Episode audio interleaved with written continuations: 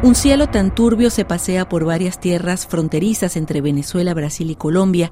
Es un conjunto de planos, de silencios y de un cielo omnipresente, a veces manchado por una nube de humo negro que emerge de las refinerías de petróleo venezolanas.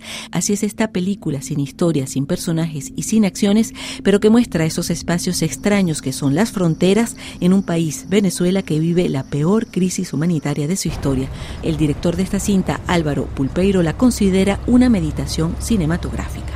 Esta película al final es una meditación en el sentido de que no estamos buscando crear narrativas convencionales eh, en el sentido de darle al espectador lo que es una historia y una serie de personajes, sino que es una meditación que, está entrando dentro de un espacio pues mucho más ambiguo, mucho más frágil, mucho más fugaz, ¿no? Navega el espacio de una forma metafísica, es decir, nosotros flotamos y transgredimos un poquito estas fronteras y estos espacios para entrar dentro de ellos sin una necesidad de una estructura dramática. Aquí tú te encuentras a las personas eh, de una forma casi fortuita, donde ellos entran en cuadro sin tú saber de dónde vienen y se van sin tú saber a dónde van.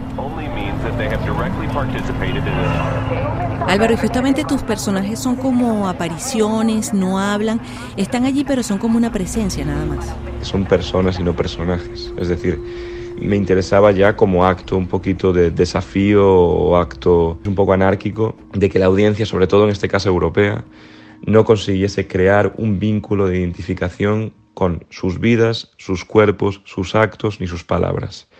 Generalmente en las películas que nacen del continente, pues hay personajes que pasan por un sinfín de miserias con el fin de que hay una redención o una, un lavado de conciencia por parte del espectador occidental.